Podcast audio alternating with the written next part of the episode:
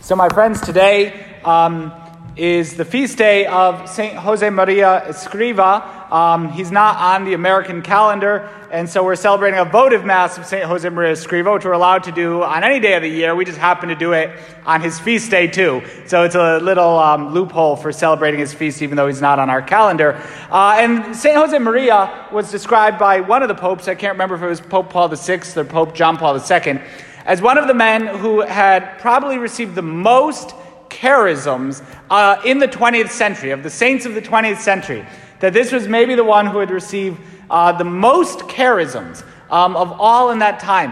That he was a man totally devoted to love of God with a very particular mission, which uh, our Lord revealed to him on October 2nd, 1928, when he was a young priest uh, on retreat in Madrid uh, that holiness is not just for a select few. That holiness is not just the exclusive right of priests or religious, but that on account of our baptism, and this has been the teaching of the church, is nothing new, but that on account of our baptism, that you and I are called to uh, incredible holiness, to live real canonizable holiness.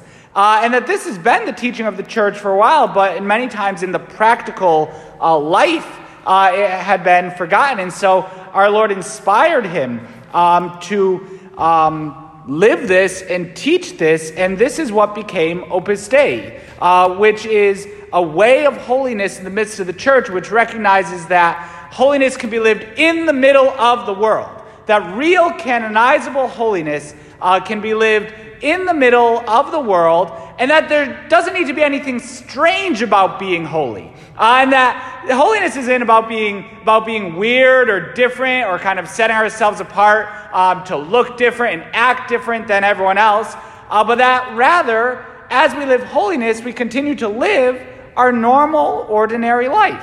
And that as we are called to the great heights of holiness, it was described about Blessed Guadalupe, the first um, laywoman of Opus Dei to be beatified, that when she um, discovered this truth, without anything changing exteriorly about her life, everything on the inside changed.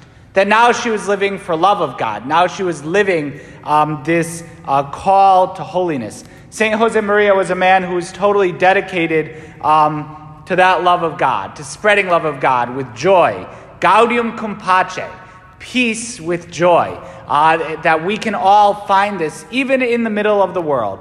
Uh, he said that his cloister was um, just right in the middle of the street, nel bel mezzo della strada, um, in, right in the middle of the street. That we can live this relationship with God um, right where we are. And this message he particularly spread early on among university students, which is why here at St. Francis, he's such a great patron and intercessor for us uh, in our work with university students. That holiness doesn't begin when we graduate, holiness doesn't begin somewhere out there. Holiness is to be lived today, here and now. We should each of us live real canonizable holiness here and now right in the middle of our families, in the workplace, among our friends, and that all of these things uh, can be sanctified and offered to God. That whatever work we have to do today, we should do it like a saint would do it, because that's what we're called to be. I have to go for a meeting in New Haven a little bit later, and when I'm driving down I 91, do I drive like a maniac or do I drive like a saint? Right? Just right there. That's a little thing I can offer to God. Driving with love and courtesy for other drivers giving our full attention to the person to whom we're speaking. And when we offer prayers, praying with love and devotion.